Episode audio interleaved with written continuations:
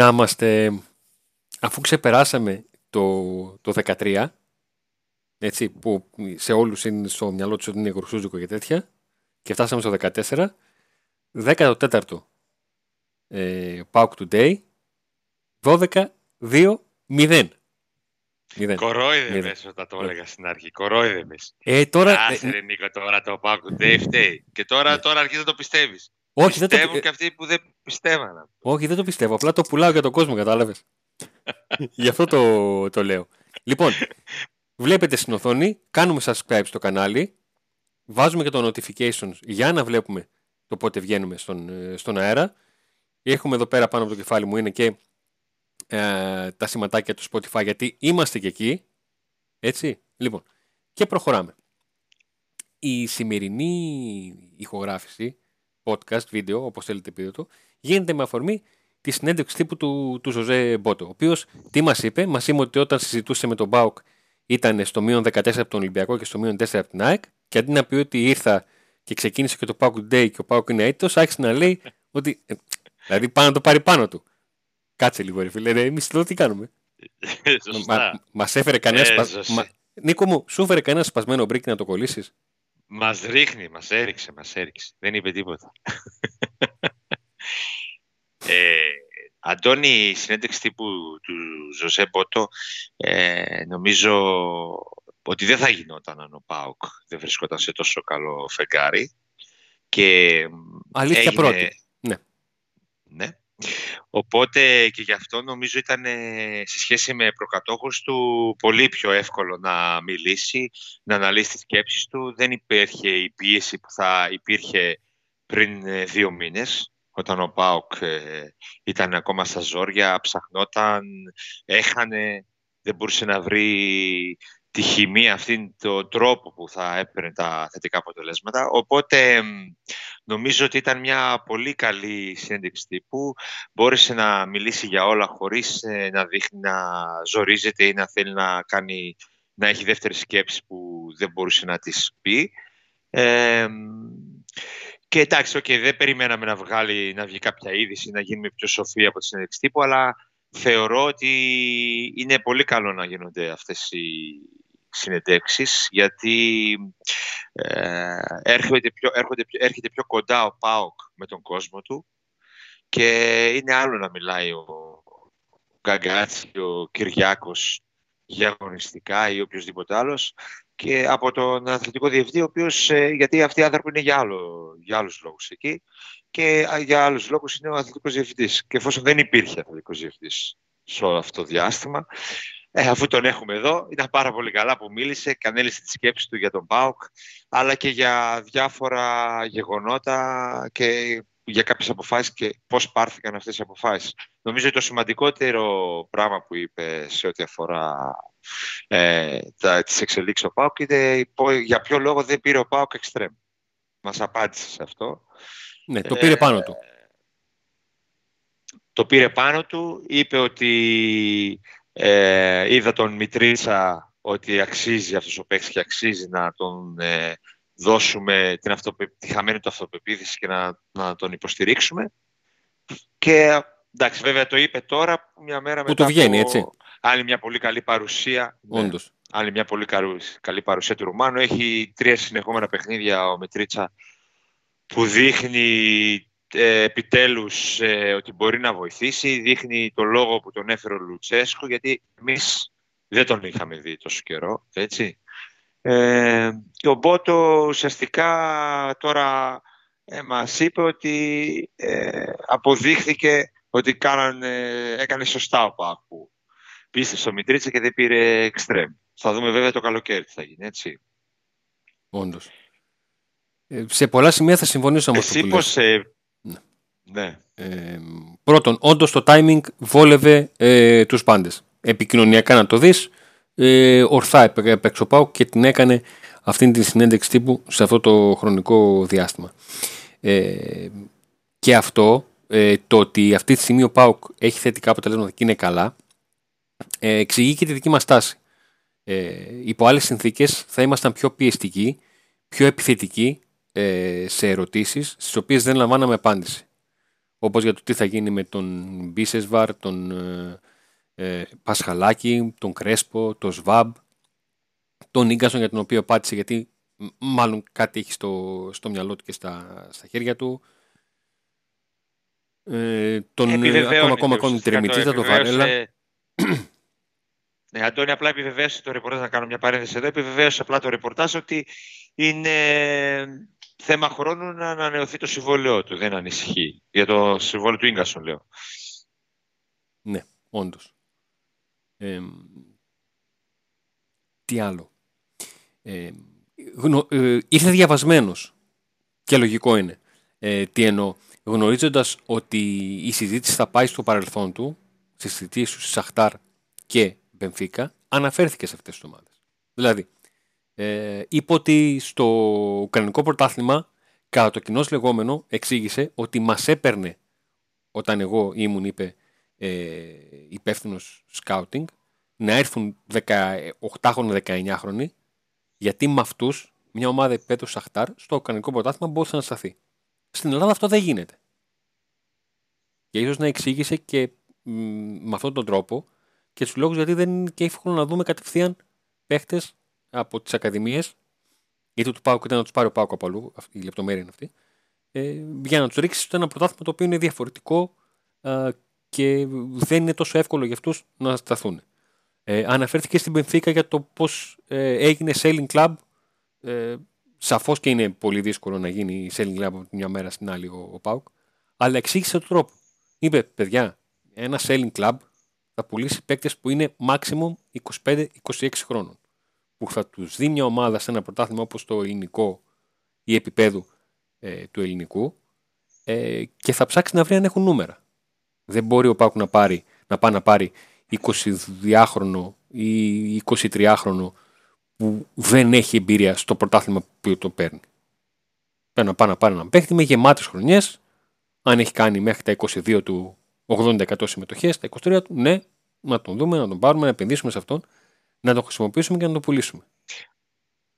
Αντωνή, τι σου άρεσε από τη συνέντευξη τύπου, από τον Μπότο? Τι ήταν αυτό που σου έμεινε και σου άρεσε, σου κάνει θετική εντύπωση? Ε, ε, θετική εντύπωση. Αυτό το ε, ξέρουμε τι κάνουμε, Ε, που δεν το είπε μια φορά, το είπε δύο-τρεις, ε, έστω και αν ε, το, το θεωρήσει κάποιος τρίπλα και αυτοπεποίθηση, θέλω να δω αυτοπεποίθηση από έναν άνθρωπο που είναι σε μια δύσκολη θέση. Ε, μην ξεχνάμε ότι το τελευταίο μέτρο σύγκρισης συνέντευξη τεχνικού διευθυντή έχουμε τη συνέντευξη τύπου του Ρέμπε, όπου εκεί είχαμε έναν τεχνικό διευθυντή υπό αμφισβήτηση, ε, έναν προπονητή υπό μεγαλύτερη αμφισβήτηση, ε, έναν ΠΑΟΚ που προερχόταν από την αποτυχία διαχείρισης των μεταγραφών α, και την νέα αποτυχία, ε, αποτυχημένη προσπάθεια εισόδου του στους ομίλους του, του Champions League, όπου εκεί πήγαμε επιθετικοί να ρωτήσουμε γιατί δεν έγινε εκείνο, γιατί δεν έγινε το άλλο. Γιατί ήταν πολύ δύσκολη η συγκυρία για το Ρέμπε. Ακριβώς, ακριβώς αυτό. Και γι' αυτό μίλησα νωρίτερα ότι εμείς ήμασταν πιο ελαστικοί στον, ε, στον Μπότο, γιατί προέρχεται από μια μεταγραφική περίοδο στην οποία μπήκε τώρα. Ε, οι δύο παίκτες που έφερε ο ένας δεν προλάβαμε να τον δούμε και μας εξήγησε γιατί, ε, και ο άλλος με το που πήκε το δεξί μπακ που λέγαμε τι μας έφερε το Σάστρε, δεν είχαμε τίποτα με το Σάστρε, απλά ήμασταν στη λογική ότι ρε παιδιά ήρθε ένας νεαρός Ισπανός σε, σε, σε μια θέση στην οποία έχουμε έναν Έλληνα, τι μπορεί να κάνει? Ε, μπορεί να κάνει, μπορεί να παίζει στα δεξιά και να σου κάνει σέντρα με τα αριστερό και να πάρει ομάδα μια νίκη. Θα μου πεις αυτό έγινε μια φορά με τον Ατρόμητο, έγινε όμως. Έχει. Αντώνη, μίλησε με πολύ καλά λόγια, να πούμε εδώ, για το Λίρατζι. Είπε ότι πράγματι σε αυτή τη θέση δεν ε, θέλαμε οπωσδήποτε ποδοσφαιριστή, αλλά φέραμε ένα ποδοσφαιριστή με άλλα χαρακτηριστικά και τόνισε ότι για το Λίρατζι τον βλέπει σύντομα και στην εθνική ομάδα. Έτσι. Ε, αυτό που λέγαμε και εδώ στις εκπομπές, ότι νομίζαμε ότι ο ΠΑΟΚ θέλει περισσότερο έναν αριστερό μπακ παρά δεξί, γιατί πιστεύαμε και εμείς στο Λίρατζι και ότι θα έχει πιο πολύ χρόνο συμμετοχής. Αλλά τελικά αποδείχθηκε ότι εφόσον μπορούσε να φέρει ένα παίκτη σαν το Σάστρε, τον έφερε. Και... Το, background, το background σε αυτό είναι ότι ε, κολλάει σε όλο ότι δεν μας βγήκε τόσο πολύ η διαχείριση του δεξιού μπακ, δεν πήραμε και ε, δεξί εξτρέμ, που εκεί υπολογίζουμε και λίγο τον, τον Λούκας Τέιλορ, και γι' αυτό και δεν δηλώσαμε και τον Σάστρε στην, στην λίστα και δηλώσαμε άλλους παίκτες για να κάνουμε τη, τη δουλειά. Ε, εμένα αυτό που μου άρεσε από τον Μπότο συνέντευξη τύπου ήταν ότι απέφυγε τα μεγάλα λόγια. Ε, σε σχέση με άλλους αθλητικούς διευθυντές, αν θυμηθώ, ας πούμε, κυρίως του Άρνεσεν, ε, ήταν λίγο εντελώς διαφορετική συνέντευξη. Ο Μπότο μίλησε, επειδή προέρχεται και μέσα από το ποδόσφαιρο καθαρά, δηλαδή είναι, ήταν, ο άνθρωπος ήταν στο scouting team, έτσι.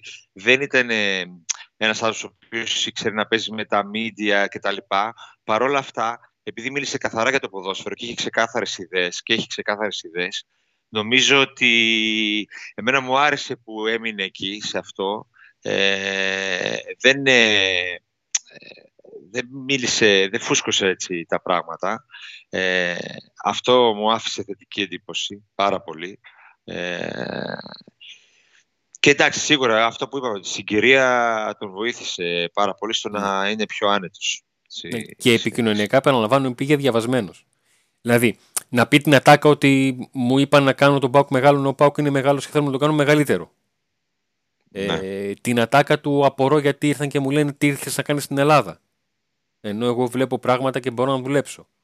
Ε, α, αυτά τα στοιχεία του τα δίνω επικοινωνιακά. Δηλαδή ήρθε διαβασμένος, ήξερε και παίζουν ρόλο.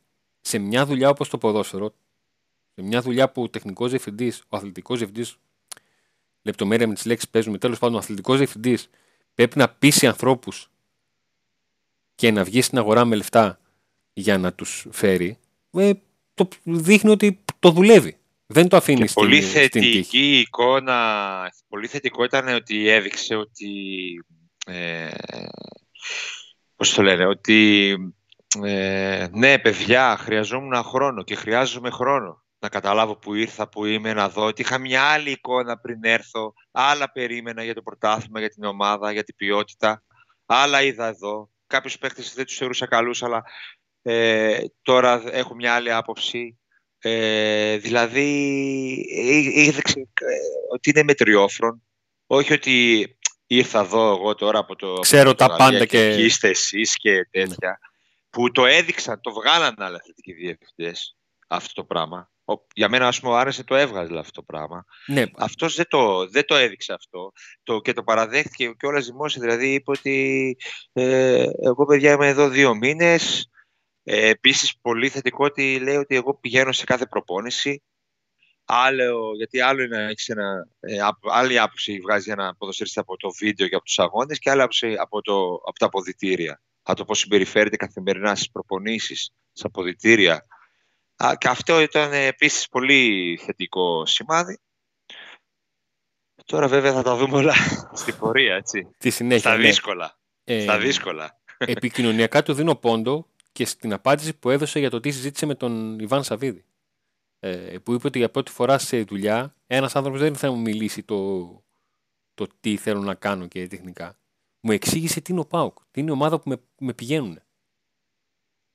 Που πολλές φορές το ε, αυτό το, το urban legend, ο μύθος, το ζουμπαδιά σου και σακουλέψου, παίξε καλά το χάλι, γιατί μας έχεις κάνει χάλι καλή την καρδιά. Ναι, αυτό είναι, είναι κομμάτι του ΠΑΟΚ.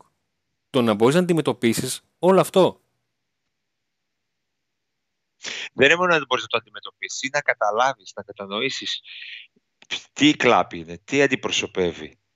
Ο Τσιακόφ, ο Τσιακόφ άρχισε πολύ να το, να το καταλάβει. Θα μου πεις ότι ο Τσιακόφ ήρθε όταν και ο Σαββίδης δεν το είχε πολύ καταλάβει. Δεν είχε ήταν καταλάβει όλα αυτή πολύ την καινούργια τα πράγματα. Ναι, ναι, δεν είχε και καταλάβει αυτή την τρέλα. Τη... Αυτό το που λέμε εμείς ΠΑΟΚ είσαι και ο άλλος δεν το καταλαβαίνει, αλλά κοιτάζεσαι με τον άλλον που είναι ΠΑΟΚ και δεν χρειάζεται να πεις πολλά. Το καταλαβαίνεις. Ε, πρέπει αυτόν τον άνθρωπο να τον βάλεις στο κλίμα. Φυσικά και τον έβαλε και ο Ιβάν, ε, τον έβαλε και ο Λουτσέσκο, ο οποίος δεν είναι ένας καινούριος προπονητής, ε, ούτε χρειάστηκε να φέρει κάποιο προπονητή καινούριο και να μαθαίνει και αυτό στη ΠΑΟΚ. Είναι δύο καινούργοι σε μια ομάδα, που ήταν ο Άρνεσεν με το Τούντορ, για παράδειγμα. Ναι, ε, και ο Λουτσέσκο βοήθησε σε αυτό και οι ποδοσφαιριστές. Έχει έρθει ο Μπότο σε μια ομάδα η οποία έχει βάση. Το είχαμε πει και στις αρχές όταν πρωτοήρθε ότι η δουλειά του θα έχει, θα έχει κάποια βάση να δουλέψει. Δεν θα είναι κάτι από την αρχή, από το μηδέν. και φυσικά βοηθάει και σε αυτό ότι η ομάδα ανέτρεψε τα εις βάρος δεδομένα τους τελευταίους δύο μήνες και πλέον και τα αποτελέσματα είναι υπέρ του, έτσι ώστε να λειτουργήσει και να δουλέψει εν ώψη του καλοκαιριού από τώρα, χωρίς πίεση και με πιο καθαρό μυαλό και πιο καθαρές ιδέες. Ε, όπως μου άρεσαν και τα δύο κασιά του Μπότο. Εξαιρετικά. Ήταν to the point. Το ένα ήταν για, ποια, την... ποια. Το, ένα ήταν για το τι έγινε το καλοκαίρι του δεκαεννιά, που λέει ο ΠΑΟΚ είχε μια αλφα φιλοσοφία, έναν αλφα τρόπο σκέψης, δουλειάς, ε, και έφερε ένα προπονητή που είναι άλλου τρόπου δουλειάς. Και προσπάθησαν οι παίκτες του αλφα τρόπου να παίξουν με το β τρόπο. Που δεν έγινε. Μα με... δεν είναι καρφί, Αντώνη. Ήτανε... Είναι αλήθεια. Ναι, είναι γεγονός. Ναι, όχι, είναι. όχι. Ε, εννοώ το καρφί το ότι, παιδιά, το είπα ότι εδώ βλέπω ότι είχατε κανένα λάθος. Και το παράδειγμα με τον ε, Γκουαρτιόλα και τον Σιμεώνε ήταν το καλύτερο δυνατό. Ότι, παιδιά, είναι, ένας, είναι ο Γκουαρτιόλα και είναι ο Σιμεώνε. Δύο πετυχημένοι προπονητές στο ίδιο χρονικό διάστημα. Ε, ο ένας δεν μπορεί να παίξει με τους παίκτες του άλλου. Γιατί ο ένας παίζει α, έχει ένα αλφα τρόπο να φτάνει στην επιτυχία και ο άλλος έχει έναν, όχι β, έναν ε τρόπο να φτάνει στην, στην επιτυχία. Και όπως ο άλλος που, δεν το, όπως και ο άλλος που δεν το είπε για το Βαρέλα, αλλά κα, γιατί είναι κι άλλοι σαν το Βαρέλα, ότι ένα κλαμπ πρέπει να σέβεται τους ποδοσφαιριστές που του δίνουν πράγματα, αλλά να μην εξαρτάται από αυτούς. Ήταν ξεκάθαρος σε αυτό το πράγμα Μπότο. Είπε ότι πρέπει ο ΠΑΟΚ να οργανωθεί και να είναι έτσι έτοιμος, ώστε ακόμα και να φύγει αύριο Λουτσέσκο να, να μην ταραχθεί το οικοδόμημα και να υπάρχει μια συνέχεια πάνω σε αυτό. Είτε φύγει αύριο, είτε φύγει σε, είπε σε, ένα, σε δύο χρόνια, να υπάρχει μια συνέχεια. Και νομίζω ότι αυτό που πρέπει να φτιαχτεί μέσα στην ομάδα, ακριβώς αυτό που είπε δηλαδή ο Μπότο, αφορά και τον αθλητικό διευθυντή. Δηλαδή και αύριο να, να γίνει κάτι ώστε και να οργανωθεί έτσι το κλαμπ, έτσι ώστε και του χρόνου, αν φύγει ή σε δύο χρόνια φύγει ο Μπότο, να υπάρχει συνέχεια. Να υπάρχει μια συγκεκριμένη ταυτότητα, μια συγκεκριμένη πολιτική και μια συγκεκριμένη κοινή γραμμή στην ομάδα, ώστε ανεξάρτητα από τις αλλαγές προσώπων ε, και ανεξάρτητα από το ποιο πρόσωπο είναι υπεύθυνο για το αγωνιστικό κομμάτι, η ομάδα να πορεύεται σε μια ευθεία, σε μια συγκεκριμένη γραμμή. Ο Μπότο λοιπόν είπε στον ΠΑΟΚ, παιδιά, βρείτε τι θέλετε να κάνετε, έτσι ώστε είτε είμαι εγώ εδώ, είτε δεν είμαι, είτε είναι ο Λουτσέσκο, είτε δεν είναι, να ψάχνετε ανθρώπους που να κάνουν μια συγκεκριμένη δουλειά. Να ξέρετε τι ζητάτε. Όχι έφυγε ο Λουτσέσκο, ψάχνω προπονητή. Όχι. Έφυγε ο Λουτσέσκο, ψάχνω προπονητή που να παίζει αυτό που έπαιζε ο ΠΑΟΚ με τον Λουτσέσκο, πριν τον Λουτσέσκο, πολύ πιο πριν από τον Λουτσέσκο και θα παίζει μετά τον Λουτσέσκου, μετά τον επόμενο του Λουτσέσκου και μετά τον μεθεπόμενο του Λουτσέσκου. Δύσκολο για τον ΠΑΟΚ. Έχει φανεί. Αλλά όταν ο ΠΑΟΚ θα βγει από την αναταραχή των αποτελεσμάτων που ήταν για χρόνια, γιατί για χρόνια άλλαζε προπονητή τον Μάρτιο. Εκεί, από το έντεκα μέχρι ναι, αποκλειόταν από το, από το κύπελο, το κύπελο γινόταν από το σκοπό, φάγαμε τη παλιά, τέλειωσε σεζόν, μείον είκοσι είκοσι πέντε από το πρωτάθλημα, προπονητή μου για αντίο. Αν έρθει κάποιος άλλος, ε, για μερικά χρόνια ερχόταν ο Γουχού να καλύψει εκείνο το, το κενό και όλα αυτά. Ο ΠΑΟΚ λοιπόν έφυγε από μια περίοδο ατιτλίασης που δεν ήταν μεγάλη, ήταν πιο βαριά λόγω των απαιτήσεων που είχε φέρει ο Σαββίδης με το πορτοφόλι του. Έχει περάσει σε μια ε, πενταετία με πέντε τίτλους και πρέπει να διαχειριστεί ότι πέτυχε αυτό που, που κάποιοι έλεγαν, εντάξει, να πάμε, στο, να πάμε στη φιέστα με το Λεβαδιακό, γιατί ποιος ξέρει πότε θα το ξαναζήσουμε. Αυτή, νοοτροπία, αυτή την νοοτροπία ο ΠΑΟΚ πρέπει να την ξεριζώσει. Ε, δεν είναι εύκολο. Καθόλου. Πόσο δε μάλλον να μάθει, ξέρεις τι. Θα πάρω ένα πρωτάθλημα, θα χάσω ένα πρωτάθλημα, θα χάσω ένα ακόμα πρωτάθλημα, θα ξαναπάρω πρωτάθλημα. Αλλά να έχω μια συνέχεια το πώς, πώς πήρα το πρωτάθλημα, πώς θα το διεκδικήσω, πώς θα το ξαναπάρω. Έτσι να το είναι. Άλλωστε και ο αθλητικός διευθυντής δεν έρχεται εδώ και δεν πληρώνεται μόνο για να κάνει μια μεταγραφή ή να πουλήσει ένα παίχτη. Το βασικότερο και το πιο σημαντικό κομμάτι είναι να, την οργάνωση και να μεταφέρει και τις ιδέες του σε όλο το κλαμπ, να πιστεί όλο το κλαμπ με τις ιδέες του για το αγωνιστικό κομμάτι και να ακολουθήσει αυτή τη γραμμή ομάδα. Και οι περισσότερες ευρωπαϊκές ομάδες, οι μεγάλες ευρωπαϊκές ομάδες, σε αυτή τη θέση έχουν έναν άνθρωπο που συνήθως κάθεται χρόνια. Δεν φεύγει ανά έξι μήνες. Κάτι Μα... χρόνια το πιστεύουν, τον ακολουθούν και στις και... αποτυχίες το στηρίζουν. Μα ξέρεις γιατί τον, τον στηρίζουν στις αποτυχίες ή τον επιβάλλουν στις αποτυχίες? Γιατί ξέρουν τι θέλουν. Ο ΠΑΟΚ αυτή τη στιγμή ψάχνει έναν τεχνικό διευθυντή για να του πει τι να κάνει. Και αυτός ο τεχνικός διευθυντής έδειξε και είπε: παιδιά, εγώ θα ωραία. Θέλετε να σας πω τι θα κάνω, αλλά τουλάχιστον να με φύγω. Να συνεχίσετε να κάνετε αυτό. Γιατί θα φτάσετε πιο γρήγορα στην επιτυχία από το να το ξεριζώσετε και να ψάξετε πάλι από την αρχή τι θέλω να κάνω, πώς θα το κάνω, με ποιον θα το. Αντώνη, πάντως, ε, τα παλιότερα χρόνια τι συζητούσαμε και τι συζητάμε τώρα, έτσι. Μα, ε, θα κάναμε κομπή, θα μιλούσαμε για χρέη, για καταλήψεις, για απεργίες των παιχτών. Τι, αν, ε, Νικό, Νικό, αν δίναμε, αν δίναμε πανελλήνιες σε αύξηση μετοχικού κεφαλαίου, έτσι, ένα, ένα, ένα μάθημα ήταν αυτό. Τη δεύτερη μέρα είχες μάθημα προσφυγή. Την τρίτη μέρα έχεις μάθημα. Ναι, προσφυγή. Την τρίτη μέρα έχεις ε, μάθημα διοίκησης πρωτοδικείου και έκθεση, και έκθεση τι επίδραση έχει μια ομιλία οργισμένων οπαδών σε προπόνηση. Εσύ βγες και πες. Αριστούχοι θα ήμασταν. Έτσι, μπράβο. Και με εκείνο το καπελάκι θα κυκλοφορούσαμε, Αντώνη. Είναι ωραία πράγματα τα, τα, να τα έχουμε αυτά στο, στο πίσω μας, πολύ πίσω μας, να μοιάζουν κάτι πολύ παλιό. Αλλά πάντα να τα θυμόμαστε. Αυτά. Αλλά πάντα ναι. να τα θυμόμαστε. Για να μην τα ξαναβρούμε. Πρέπει να τα θυμόμαστε, πρέπει να τα θυμόμαστε και να τα θυμίζουμε και στους νέους, στους πιο νέους. Γιατί οι νέοι, επειδή έχουν μάθει τις επιτυχίες, πολύ εύκολα απογοητεύονται. Απογοητεύονται πολύ εύκολα. Δηλαδή, διαβάζω καμιά φορά και λέει. Παρατημένη ομάδα, δεν κάνει τίποτα τελευταία χρόνια. Δεν, κάτσε, ρε, ναι, κάτσε, ναι, κάτσε ρε, πέρσι κύπελο πο... πήρες. Κα... Εγώ όταν πήρα το κύπελο στη Φιλαδέλφια, νόμιζα πήρε το παγκόσμιο κύπελο. Το παγκόσμιο ένιωθα λες και δεν ξέρω τι πήρα, δεν ξέρω τι πήρα. Κάτσε, τι κύπελο πήρες πέρσι, μέσα στο Άκα με τον Ολυμπιακό, όχι με κανένα χωριό. Κάτσε, τι απογοητεύει, τι δεν παίρνεις τίποτα. Εντάξει, παίζουμε και μάλλον, είμαστε μόνοι μας. Θα κάνουμε. Θα πάρουμε μια χρονιά το πρωτάθλημα, δύο θα το πάρουμε, μία θα πάρουμε το κύπελο. Έτσι είναι. Δεν είναι έτσι, Αντώνη? Έτσι είναι. Δεν παίζουμε μόνοι μας. Δεν παίζουμε μόνοι μας. Αυτό πρέπει να, να το καταλάβει ο κόσμος και οι πιο νέοι. Και να είναι κοντά στην ομάδα και στα δύσκολα. Πώς να το κάνουμε? Ναι, τα ξέχασαν τα δύσκολα.